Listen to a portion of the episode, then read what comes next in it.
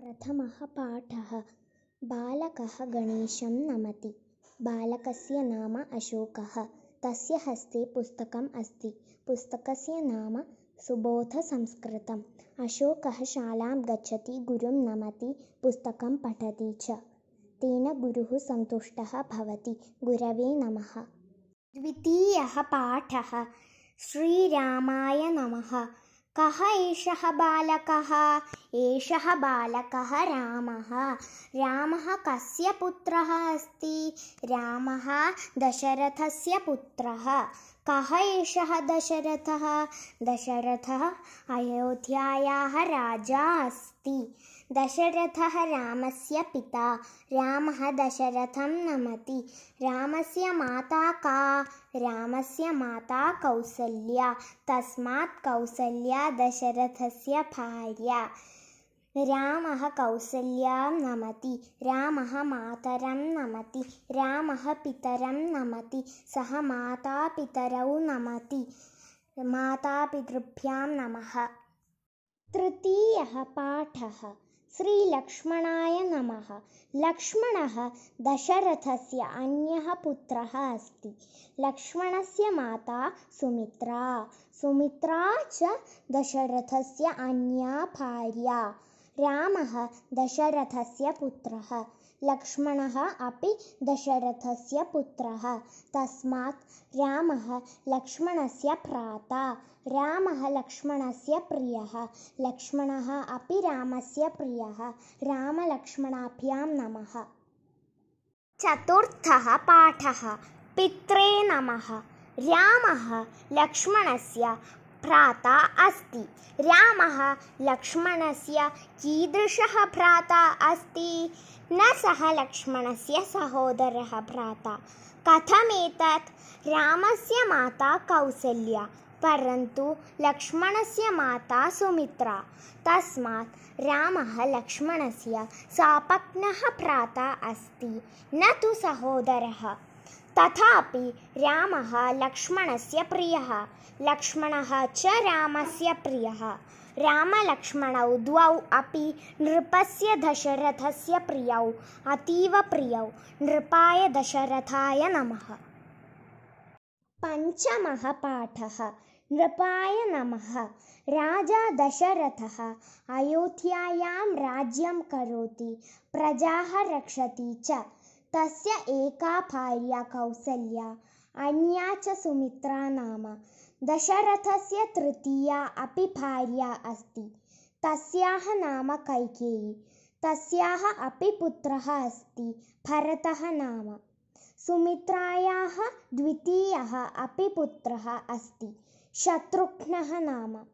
भरतः रामस्य सापक्नः भ्राता तथा च शत्रुघ्नः अपि। किन्तु शत्रुघ्नः लक्ष्मणस्य सहोदरः भ्रातृभ्यः नमः। षष्ठः पाठः। रामः लक्ष्मणः भरतः शत्रुघ्नः च चत्वारः भ्रातरः सन्ति। सर्वे अपि शूराः गुणवन्तः च भवन्ति। तेषां रामः सर्वस्य प्रियः विशेषतः तु रामः लक्ष्मणस्य प्रियः बाल्यात् प्रभृति अतीव प्रियः।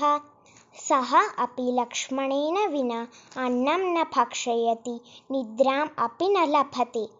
यदा रामः अश्वम् आरोहति मृगयां च गच्छति तदा लक्ष्मणः अपि चापं गृहीत्वा तम् अनुगच्छति भरतः शत्रुघ्नस्य प्रियः।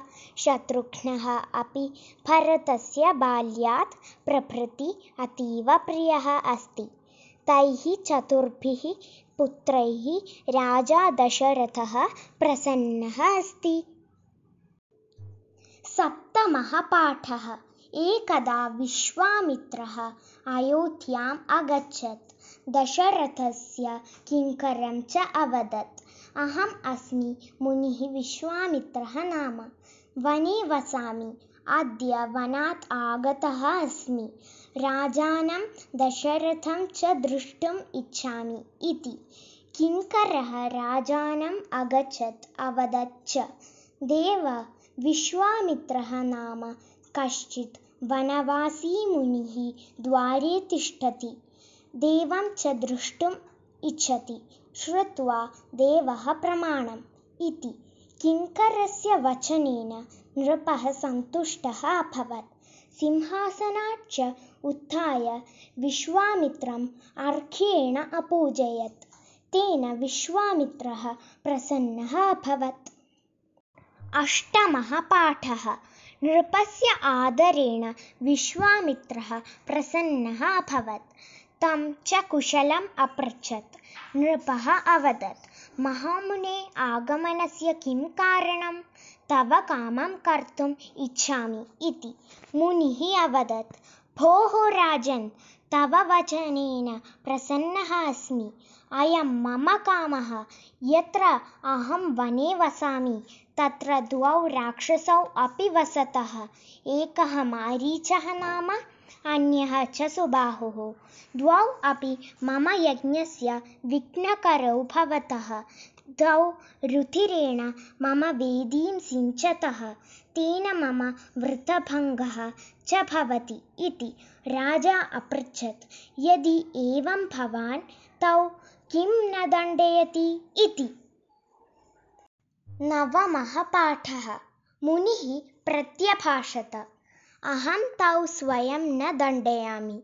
यतः मम वृतं क्रोधेन नश्यति। तस्मात् रामं मे प्रयच्छ। सः विघ्नकरान् राक्षसान् दण्डयिष्यति तेन ख्यातः भविष्यति च। अद्य एव रामेण सह वनं गमिष्यामि इति। रामः दशरथस्य ज्येष्ठः पुत्रः तस्मात् विश्वामित्रस्य तद्वचनं श्रुत्वा दशरथः दुःखितः अभवत्। ऋषिम् अवदत् च रामः अद्यापि बालकः एव। एकाकी राक्षसैः सह युद्धं कर्तुं न शक्तः। सैन्यं गृहीत्वा अहमपि रामेण सह वनं गमिष्यामि। राक्षसैः सह युद्धं च करिष्यामि तस्मात् सर्वं मे कथय। के ते राक्षसाः? कीदृशं तेषां बलं के तान् रक्षन्ति इति। दशमः पाठः दशरथस्य तत् वचनं श्रुत्वा विश्वामित्रः अभाषत। अस्ति दक्षिणस्यां दिशायां लङ्का नाम नगरी तत्र रावणः नाम राक्षसः वसति। अन्ये राक्षसाः रावणस्य सहायाः। रावणाय विधिना वरः दत्तः। तेन मत्तः सः सज्जनान् पीडयति। यज्ञस्य विघ्नकरः भवति च। यदा रावणः स्वयं यज्ञस्य विघ्नकरः न भवति तदा सः मारीचं सुबाहुं च प्रवर्तयति तस्मात् तौ मम यज्ञस्य विघ्नकरौ भवतः। अन्ये अपि राक्षसाः मम यज्ञस्य विघ्नकराः भवन्ति इति। एकादशः पाठः।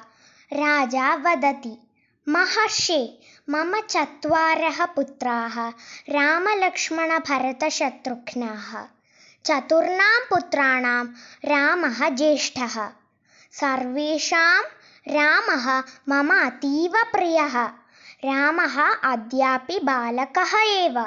कथं सः? एकाकी राक्षसैः सह युद्धं करिष्यति। बालं रामं ते न दास्यामि इति। शीघ्रकोपः विश्वामित्रः दशरथाय क्रुध्यति तस्य नेत्रे आरक्ते भवतः। सः राजानं वदति। राजन् दशरथ, पूर्वं त्वम् अवदः, तव कामं कर्तुम् इच्छामि इदानीं च वदसि, न तव कामं करिष्यामि इति। एतत् तव न उचितम्। अहं यथागतं गमिष्यामि। तव प्रतिज्ञा मिथ्या। मिथ्याप्रतिज्ञः त्वं कथं सुखी भविष्यसि? इति उक्त्वा सः क्रुद्धः मुनिः गन्तुम् इच्छति। द्वादशः पाठः। अस्ति दशरथस्य कुलगुरुः वसिष्ठः नाम। क्रुद्धं विश्वामित्रं दृष्ट्वा सः राजानं वदति। राजन् दशरथ न एतत् तव उचितं तव प्रतिज्ञा मिथ्या मा भवतु। सत्यप्रतिज्ञः भव त्वं क्षत्रियः असि। स्वधर्मं मा त्यज यज्ञस्य रक्षणं कुरु। मुनये विश्वामित्राय रामं प्रयच्छ। विश्वामित्रेण रक्षितं रामं पीडयितुं राक्षसाः न समर्थाः। एषः मुनिः विविधानि अस्त्राणि जानाति। सर्वमपि रामस्य हिताय भविष्यति। तस्य भयं न विद्यते संशयं त्यज प्रतिज्ञाभङ्गं मा कुरु इति त्रयोदशः पाठः वसिष्ठस्य तद्वचनं श्रुत्वा नृपः विश्वामित्रं वदति भगवन् मां क्षमस्व रामं ते दास्यामि इति अनेन दशरथस्य वचनेन वसिष्ठविश्वामित्रौ प्रसन्नौ भवतः राजा दशरथः रामम् आह्वयति। रामः शीघ्रम् आगच्छति। रामेण सह लक्ष्मणः अपि आगच्छति। अग्रतः रामः आगतः तस्य पृष्ठतः च लक्ष्मणः। नृपः प्रियं पुत्रं रामं तथा एव लक्ष्मणं च विश्वामित्राय प्रयच्छति तेन विश्वामित्रः सन्तुष्टः भवति। रामलक्ष्मणौ विश्वामित्रं नमतः। सः अपि हस्तौ उद्यम्य ताभ्याम् आशीर्वचनं यच्छति। यथा चित्रे दृश्यते। चतुर्दशः पाठः। एषः श्यामलः बालकः रामः। अयं च गौरः बालकः लक्ष्मणः रामलक्ष्मणौ विश्वामित्रस्य अग्रतः तिष्ठतः। द्वौ अपि अञ्जलिं बद्ध्वा विश्वामित्रं नमतः। रामलक्ष्मणयोः दक्षिणतः गुरुः वसिष्ठः तिष्ठति।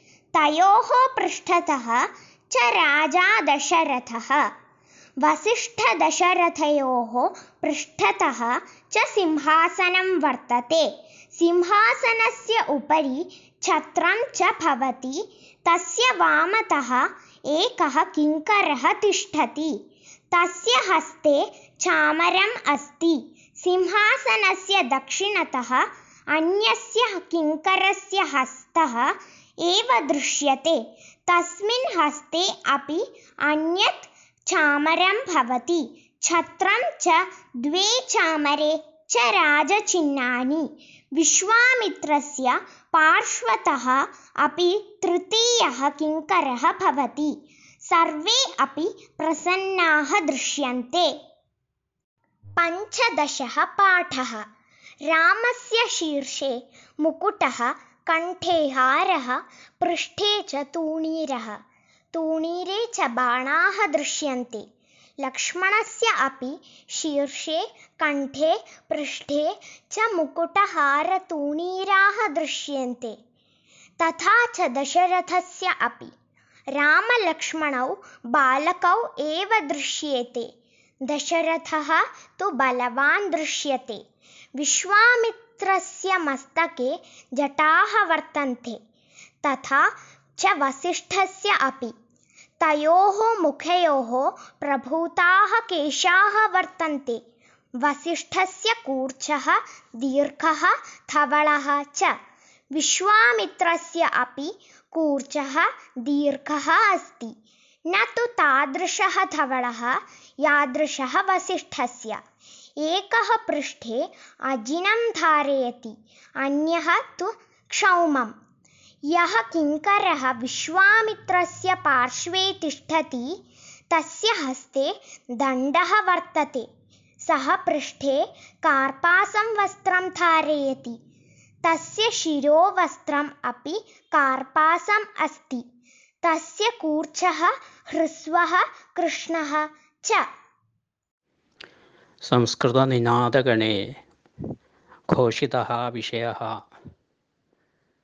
साप्ताहिकविषयः तीर्थक्षेत्रम् इति अस्मिन् विषये किञ्चित् वक्तुकामोऽस्मि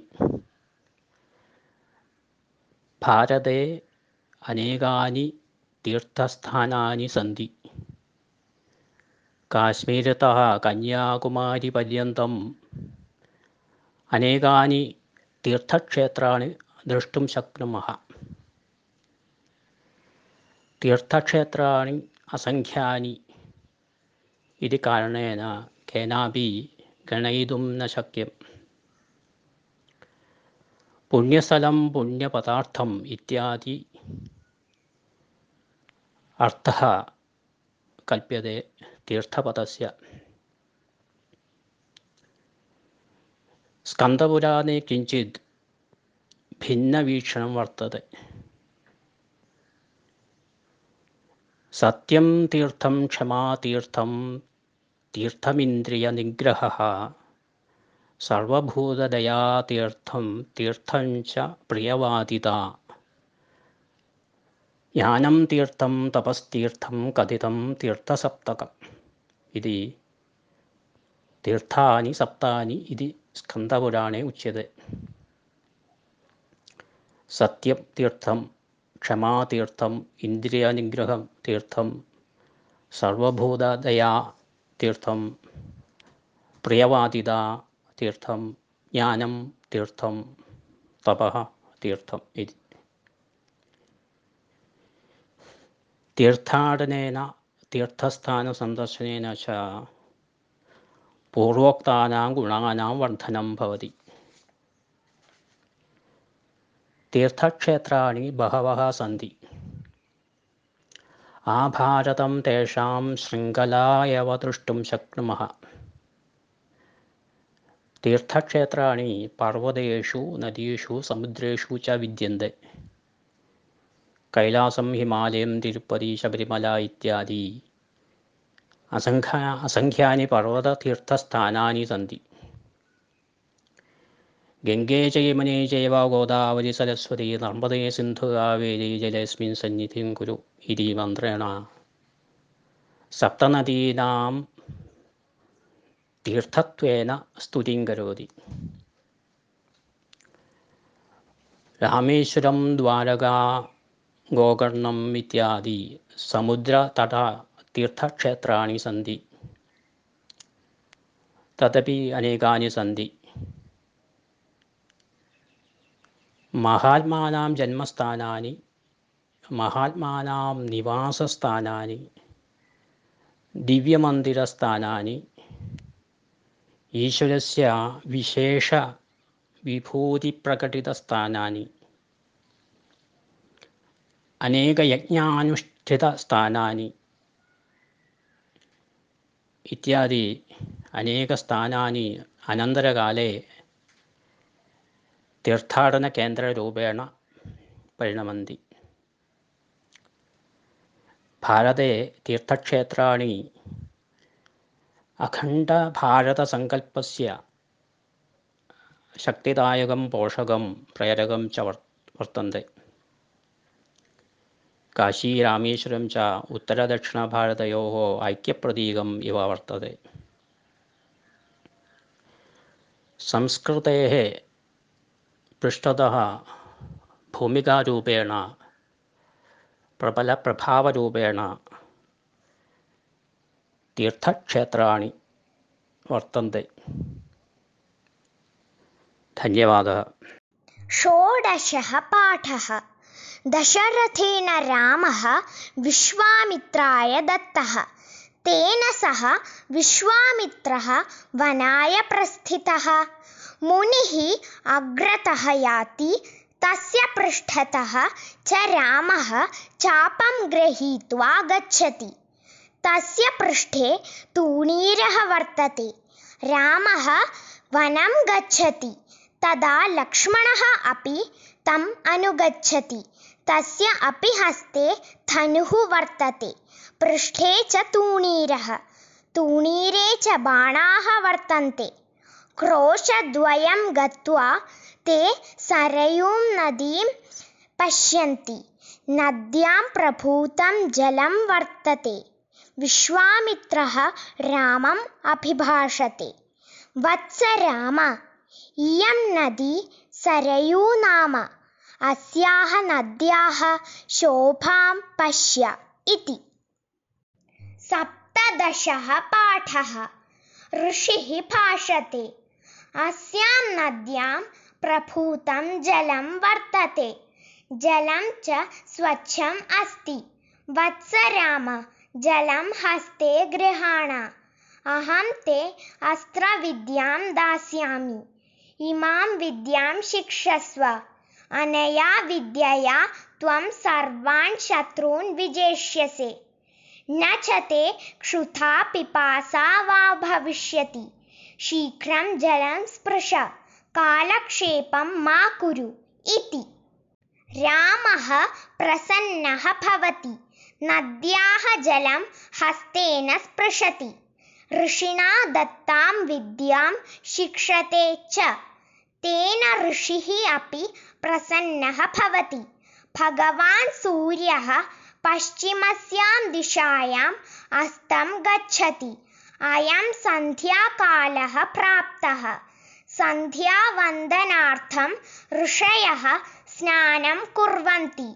त्रयः अपि विश्वामित्रः रामः लक्ष्मणः च तां रात्रिं नद्याः तीरे नयन्ति।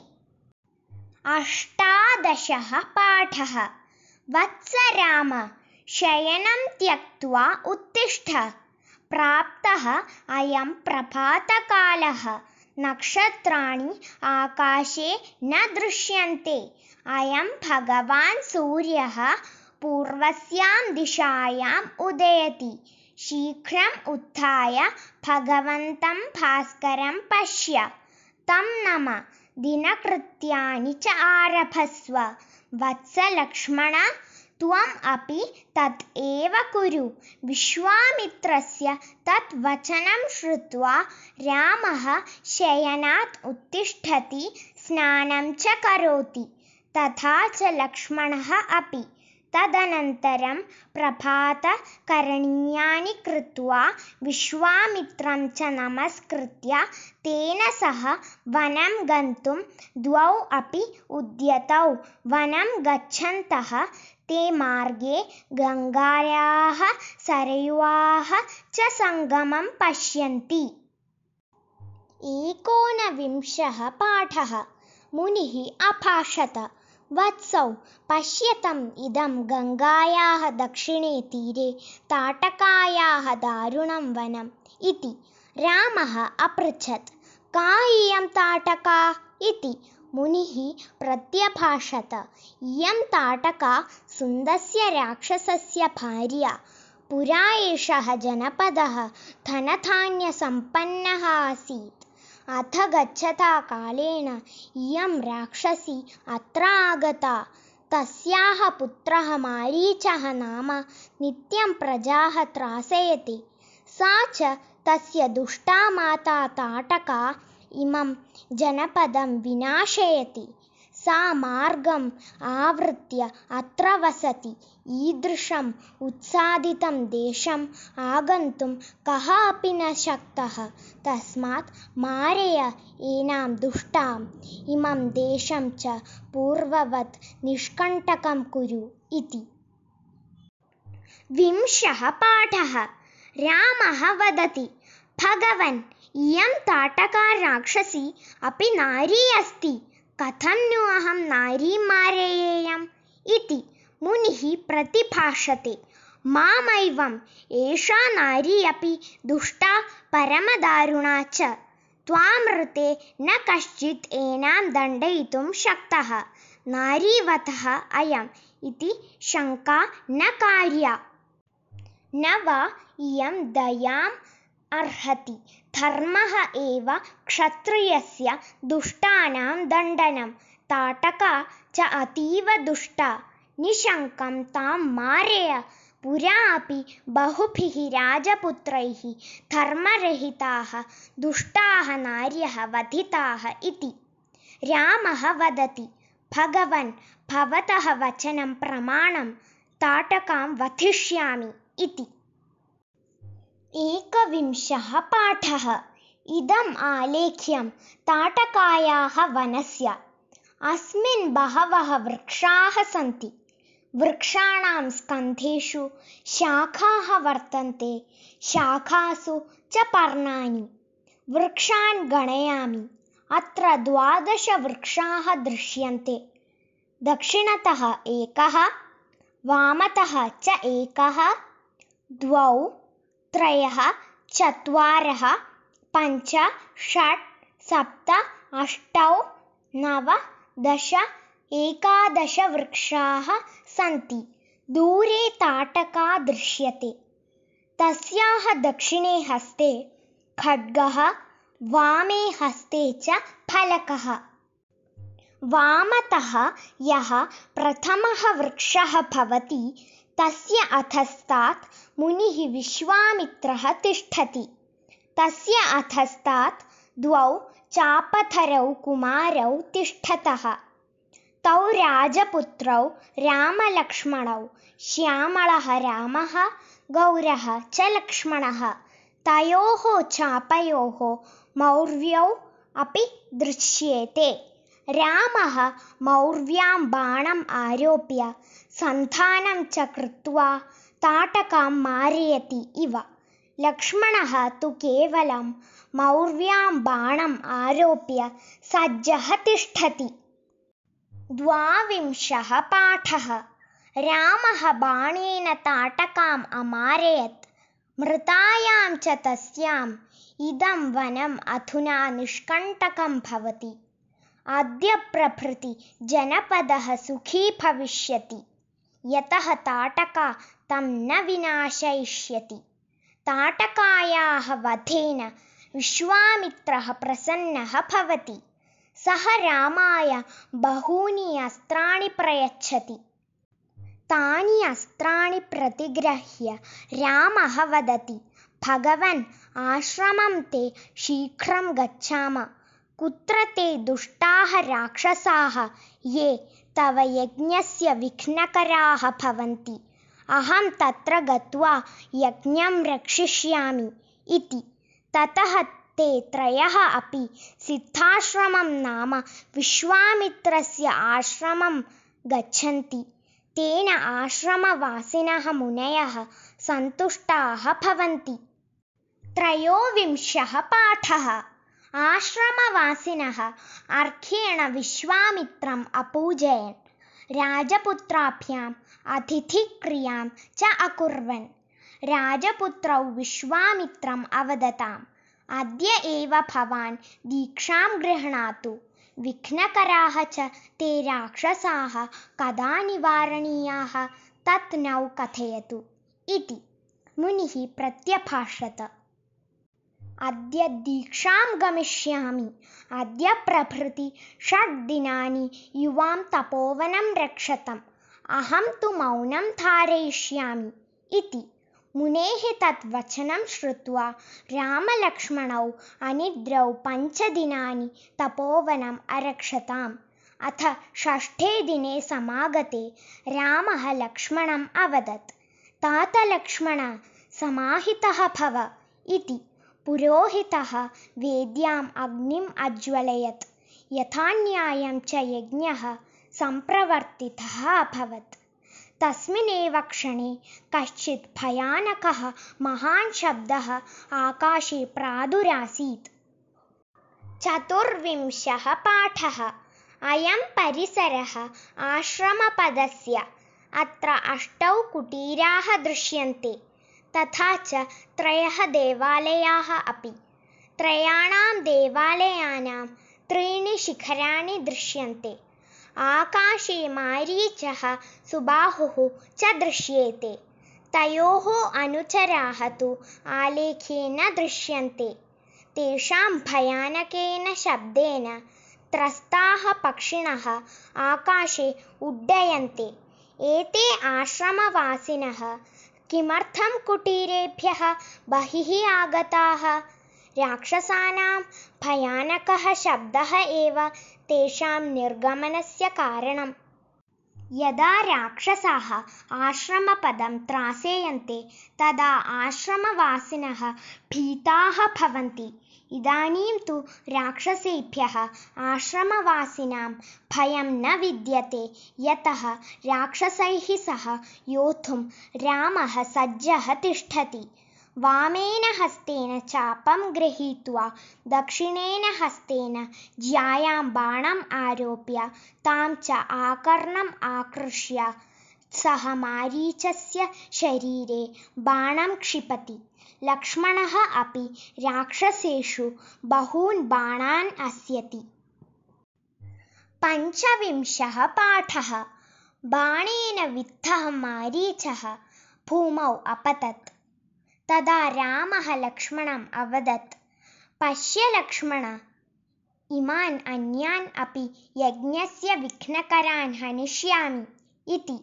हतेषु विघ्नकरेषु राक्षसेषु ऋषयः रामम् अपूजयन् अथ समाप्ते यज्ञे महामुनिः विश्वामित्रः तम् अब्रवीत् कृतं त्वया गुरुवचनं कृतार्थः अस्मि अद्य इति तां रात्रिं भ्रातरौ राजपुत्रौ आश्रमे एव अवसताम् प्रभातायां रात्र्यां प्रभातकरणीयानि कृत्वा विश्वामित्रं च नमस्कृत्य तौ अवदतां भगवन् आवां ते किङ्करौ समुपस्थितौ। यथेष्टं नौ आज्ञापय तव शासनं करिष्यावः इति। विश्वामित्रः प्रत्यभाषत। वत्स राम निःशेषं हताः यज्ञस्य विघ्नकराः त्वया। अद्य वयं मिथिलां गमिष्यामः तत्र जनकस्य यज्ञः भविष्यति। अन्यत् अपि अद्भुतं मिथिलायां द्रष्टव्यम्। अनुसरतं यदि अस्माभिः सह गमने मतिः भवति इति। षड्विंशः पाठः। रामः अपृच्छत्। भगवन् किं नु तत् अद्भुतं यत् मिथिलायां द्रष्टव्यं तत् नौ कथय महत् हि आवयोः कौतूहलम् इति। मुनिः प्रत्यभाषत वत्स राम शृणु। अस्ति खलु राज्ञः जनकस्य अद्भुतं धनुः। पुरा तत् शिवेन जनकस्य पूर्वजाय दत्तम्। तच्च तत्र विदेहानां कुले न्यासः इव तिष्ठति। तस्य बलम् अप्रमेयं तस्य आरोपणं कर्तुं पुरा के अपि न शक्ताः। तस्य धनुषः बलं ज्ञातुकामाः कतिपयाः महाबलाः राजपुत्राः मिथिलाम् आगताः। तत् आरोपयितुं तु असमर्थाः। अन्यच्च राज्ञः जनकस्य एका कन्या भवति सीता नाम तां बहवः नृपाः वृण्वन्ति यः कः अपि वीरः शिवधनुः आरोप्य स्वबलं दर्शयिष्यति। तस्मै एव जनकः कन्यां सीतां दास्यति। न अन्यस्मै। इति उक्त्वा मुनिश्रेष्ठः मिथिलाम् उद्दिश्य प्रस्थानम् अकरोत्। स लक्ष्मणः रामः अपि तम् अन्वगच्छत्। सप्तविंशः पाठः। अथ ते सर्वे अपि मिथिलां प्राप्ताः यज्ञवाटं च उपागताः। रामः अब्रवीत्। अयं यज्ञवाटः। अत्र नानादेशनिवासिनः वेदाध्ययनशालिनः ब्राह्मणाः आगताः दृश्यन्ते। अहो शोभना यज्ञसमृद्धिः महात्मनः जनकस्य। वयं कुत्र वत्स्यामः इति रामस्य तद्वचनं श्रुत्वा विश्वामित्रः विविक्ते सलिलायुते देशे निवेशम् अकरोत्। विश्वामित्रम् अनुप्राप्तं श्रुत्वा राजा जनकः सहसा तस्य समीपम् अगच्छत्। तं च अपूजयत्।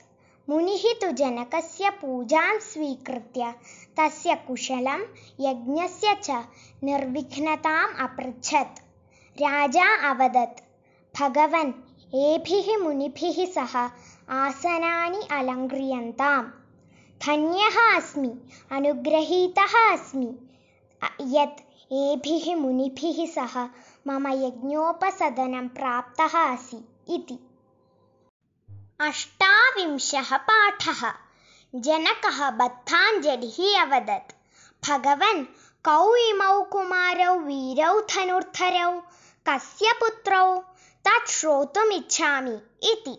जनकस्य तत् वचनं श्रुत्वा विश्वामित्रः अवदत् राजन् इमौ क्षत्रियौ।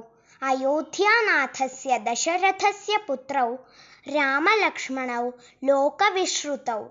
यच्छैवं धनुः तव कोशागारे तिष्ठति तत् द्रष्टुकामौ। तत् आभ्यां दर्शय तस्य धनुः श्रेष्ठस्य। दर्शनात् कृतकामौ यथेष्टं गमिष्यतः इति। मुनेः तत् वचनं श्रुत्वा जनकः प्रत्यभाषत बाठं धनुः आभ्यां दर्शयिष्यामि अन्यच्च निवेदनीयम्। अस्ति मम कन्या सीता नाम। यः कः अपि वीरः अस्य धनुषः आरोपणं करिष्यति तस्मै एव सुतां सीतां दास्यामि।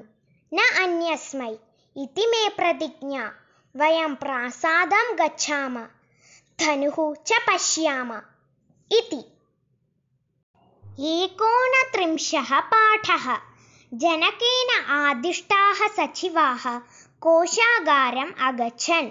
कोशागारस्य द्वारं सदा अर्गलेन पिहितम् अभवत् यतः बहुमूल्यानि वस्तूनि तत्र रक्षणार्थं निहितानि आसन्। शिवस्य धनुः अपि तत्र एव निहितम् आसीत्। द्वारं निरर्गलीकृत्य बहूनां नराणां साहाय्येन एकस्याम् अष्टचक्रायां मञ्जूषायां धनुः निधाय तां च पुरतः कृत्वा सचिवाः प्रासादस्य प्राङ्गणम् आगच्छन् बहवः नराः मञ्जूषां रज्वा समवहन्। यथा आलेख्ये दृश्यते। आनीतं धनुः दृष्ट्वा विश्वामित्रः अवदत्। वत्स राम पश्य इदं धनुः। इति। रामः अपि यत्र सा मञ्जूषा स्थिता तत्र गत्वा धनुः च दृष्ट्वा अब्रवीत्। अस्य धनुषः तोलने पूरणे अपि वा यतिष्ये इति बाठं यतस्व इति राजा जनकः प्रत्यभाषत त्रिंशः पाठः। अहो माधुर्यम् अस्य दृश्यस्य इदं प्राङ्गणं जनकस्य प्रासादस्य। तस्य परस्तात् रम्यम् उपवनं दृश्यते। प्राङ्गणे च मन्दिरं भवति। मन्दिरस्य स्तम्भाः सोपानं च तथा एव प्राङ्गणस्य भूमिः अपि। सर्वाणि धवलानि स्फटिकमयानि दृश्यन्ते। मन्दिरप्रवेशे सिंहासनं तस्य उपरि छत्रं च भवति। सिंहासनस्य अग्रतः वृद्धः राजा जनकः विस्मितः इव तिष्ठति। तस्य दक्षिणतः च तस्य कन्या सीता सा अपि विस्मिता किञ्चित् हर्षिता अपि वा दृश्यते। प्राङ्गणे च कतिपयाः जटाधराः मुनयः मुकुटधराः राजपुत्राः अन्ये च नानाविधशिरोवस्त्रधराः नराः तिष्ठन्ति। सर्वे अपि हस्तप्रक्षेपात् विस्मिताः इव दृश्यन्ते। किं नु तत् अद्भुतं? येन एते विस्मयन्ते एषः श्यामलः रम्यमूर्तिः चापधरः कुमारः सर्वेषां विस्मयस्य कारणं शिवधनुः न केवलं तेन तोलितं किन्तु लीलया पूरयित्वा मौर्वीं च आकर्णम् आकृष्य तेन तत् मध्ये भग्नमपि। एकत्रिंशः पाठः। अहो बत महच्चित्रम् अहो वीर्यम् अस्य कुमारस्य इदं मया न तर्कितं यः कः अपि वीरः शिवधनुषः आरोपणं करिष्यति, तस्मै एव सीतां दास्यामि।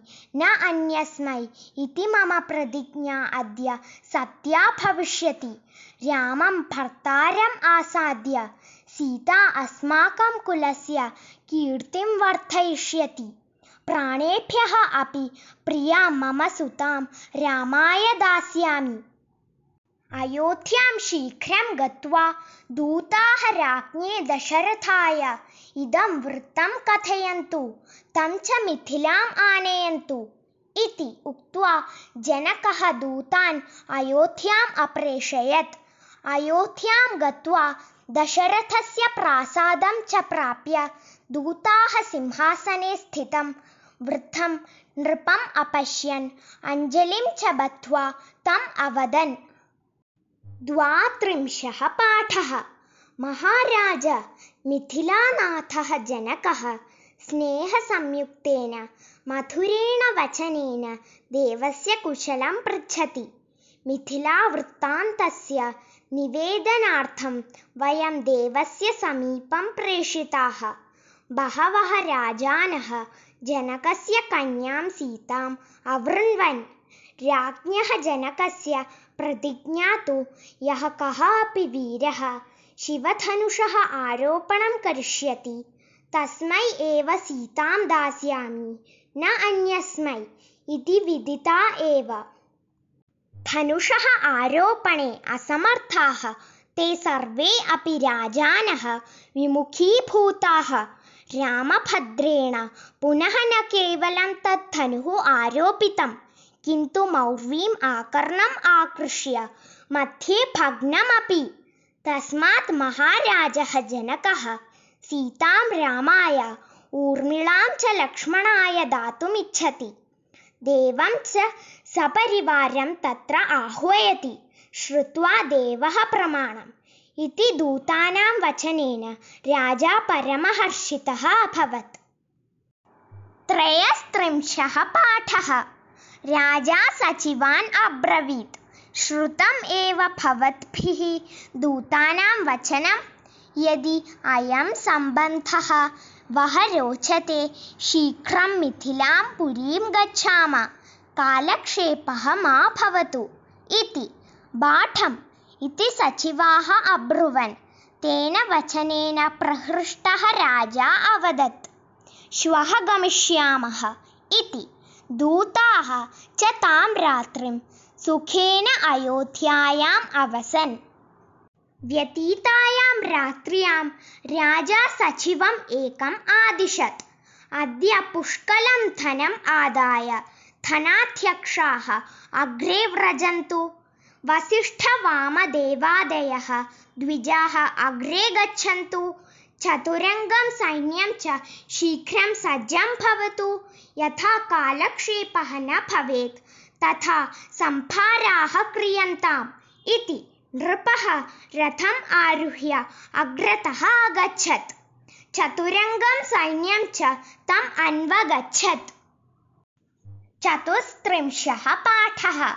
मिथिलाम् उपागतस्य दशरथस्य समीपं गत्वा परमहर्षितः च भूत्वा जनकः अवदत्। महाराज, स्वागतं ते। दिष्ट्या प्राप्तः असि। दिष्ट्या सर्वैः द्विजश्रेष्ठैः सह भगवान् वसिष्ठः प्राप्तः। युष्माभिः सह सम्बन्धेन सम्भावितं मे कुलम् इति। परस्परसमागमेन परमहर्षितानां सर्वेषां मुनीनां सुखेन रात्रिः व्यतीता। अथ अन्येद्युः स मन्त्री सोपाध्यायः स बान्धवः दशरथः जनकस्य प्रासादम् अगच्छत्। कन्यायाः प्रतिग्रहे प्रदाने वा कुलं वक्तव्यम् इति सम्प्रदायः तम् अनुसृत्य इक्ष्वाकूणां कुलं कुलगुरुणा वसिष्ठेन परिकीर्तितं विदेहानां कुलं तु सर्ववेदशास्त्रेषु प्रवीणेन जनकेन स्वयमेव परिकीर्तितम् पञ्चत्रिंशः पाठः दशरथः मम पुत्रयोः रामलक्ष्मणयोः अर्थे तव सुते वरये जनकः सहर्षं वध्वौ ददामि सीतां रामाय द्वितीयाम् ऊर्मिळां च लक्ष्मणाय अत्र न संशयः विश्वामित्रः अनुपमम् अत्र भवतोः कुलद्वयं योग्यः च अयं धर्मसम्बन्धः रामलक्ष्मणयोः सीतोर्मिळाभ्यां सह सम्बन्धः रूपेण अपि योग्यः एव अन्यच्च यत् वसिष्ठस्य मम च वाञ्छितं तत् श्रूयताम् तव यवीयसः भ्रातुः राज्ञः कुशध्वजस्य सुते माण्डवीं श्रुतकीर्तिं च भरतशत्रुघ्नाभ्यां दातुम् अर्हसि। जनकः बद्धाञ्जलिः निजकुलं धन्यं मन्ये यत् अस्माकम् ईप्सितम् अनायासेन एव लभ्यते। एवं भवतु उभौ भरतशत्रुघ्नौ अपि भार्ये भजेताम्। एकस्मिन् एव दिने चत्वारः वराः चतसृणां वधूनां पाणीन् गृह्णन्तु। एवं निर्वृत्ते वाङ्निश्चये जनकम् आपृच्छ्य दशरथः स्वम् आलयम् अगच्छत्। विवाहपूर्वकान् संस्कारान् च अकरोत्। षट्त्रिंशः पाठः अथ अपरे द्युः युक्ते मुहूर्ते। वसिष्ठादयः ऋषयः, वरैः सह यज्ञवाटम् उद्दिश्य प्रस्थिताः। तत्र गत्वा आभरणभूषिताः रामादयः पितुः समीपम् अतिष्ठन्। राजपुत्रीभिः सहितः जनकः वेदीसमीपं स्थित्वा तान् प्रत्येक्षत। वेदी गन्धपुष्पादिभिः अलङ्कृता आसीत्। वेदीं परितः च विविधानि अर्घ्यपात्राणि स्थितानि। वेद्या मन्त्रपूर्वकम् अग्निम् आधाय वसिष्ठः अजुहोत्। ततः सीतां समानीय तां च रामस्य अभिमुखं संस्थाप्य अग्नेः समक्षं जनकः अवदत्। इयं सीता मम सुता तव सहधर्मचारिणी एनां प्रती च पाणिना पाणिं ग्रहाण लक्ष्मण आगच्छ ऊर्मिळां प्रती च पाणिना पाणिं ग्रहाण भरत आगच्छ माण्डव्याः पाणिं पाणिना ग्रहाण शत्रुघ्न आगच्छ श्रुतकीर्त्याः पाणिं पाणिना ग्रहाण पतिव्रताः छायाः इव एताः युष्मान् अनुगमिष्यन्ति। इति उक्त्वा राजा तेषां हस्तेषु मन्त्रपूतं जलं प्राक्षिपत्। सर्वे भवन्तः सौम्याः च सुचरितवृताः च भार्याभिः सहिताः सन्तु। इति जनकस्य तद्वचनं श्रुत्वा चत्वारः वराः चतसृणां वधूनां हस्तान् हस्तैः अस्पृशन् स भार्याः अग्निं राजानं ऋषीन् च प्रदक्षिणीकृत्य विधिपूर्वकं विवाहम् अकुर्वन्। सप्तत्रिंशः पाठः एवं निर्वृत्ते विवाहे विश्वामित्रः महामुनिः राजानौ आपृच्छ्य स्वम् आश्रमम् अगच्छत्। गते च विश्वामित्रे दशरथः अपि जनकम् आपृच्छ्य अयोध्याम् उद्दिश्य प्रस्थानम् अकरोत्। अथ अयोध्यां गच्छतः दशरथस्य परिवारः मार्गे सहसा एव ससम्भ्रमः अभवत् जटाधरः जमदग्निपुत्रः परशुरामः तस्य सम्भ्रमस्य कारणं तस्य पिता जमदग्निः केनचित् क्षत्रियेण हतः। तस्मात् तेन क्षत्रियकुलानि अनेकशः उत्सादितानि। कच्चित् न दशरथस्य कुलम् अद्य एषः उत्सादयिष्यति। इति सर्वे मिथः अजल्पन् वसिष्ठप्रमुखाः ऋषयः अर्घ्येण जामदग्न्यं रामम् अपूजयन् तां ऋषिदत्तां पूजां प्रतिगृह्य जामदग्न्यः रामः दाशरथिं रामम् अभ्यभाषत राम दाशरथे राम श्रुतं मया तव वीर्यं श्रुतं च तत् शिवधनुषः भेदनं पश्य इदम् अपरं महद्धनुः इदं वैष्णवम् अस्मिन् बाणमारोप्य स्वं बलं दर्शय। यदि शक्नोषि द्वन्द्वं ते दास्यामि इति। अष्टत्रिंशः पाठः। परशुरामस्य तत् वचनं श्रुत्वा विषण्णवदनः दीनः बद्धाञ्जलिः दशरथः अवदत्। भगवन् मम पुत्राः अद्यापि बालाः एव बालेभ्यः अभयं दातुम् अर्हसि। एकस्मिन् रामे हते कथं नु वयं जीवाम? सर्वविनाशं मा कुरु?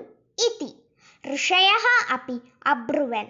भगवन् जामदग्न्यप्रसीद क्षमा वीरस्य भूषणम्।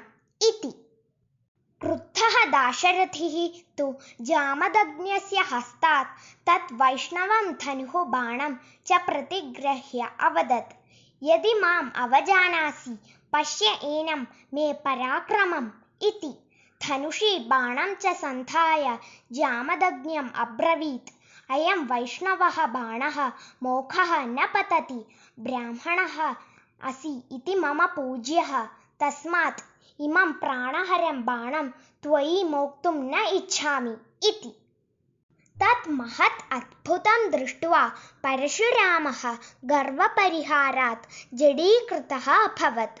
एवं निर्जिते परशुरामे निर्विघ्नः परमहर्षितः दशरथः अयोध्याम् उद्दिश्य प्रस्थितः तत्र प्राप्तः च राजप्रवेशसमये पुरीसिक्तराजपथा प्रकीर्णकुसुमोत्करा नानाध्वजालङ्कृता मङ्गलवादननिनादिता जनौखसमलङ्कृता च अभवत् पौराणां च महान् उत्सवः आसीत् एकोनचत्वारिंशः पाठः छात्रः अशोकः भगवन् श्रुतं मया श्रीरामस्य रमणीयं वृत्तं विवाहपर्यन्तं प्रष्टव्यं च किञ्चित् भवति अपि भवति स्म रामस्य प्रीतिः कथासु गुरुः अथ किं विश्वामित्रसमागमे रामेण नानाविधाः चित्राः रम्याः च कथाः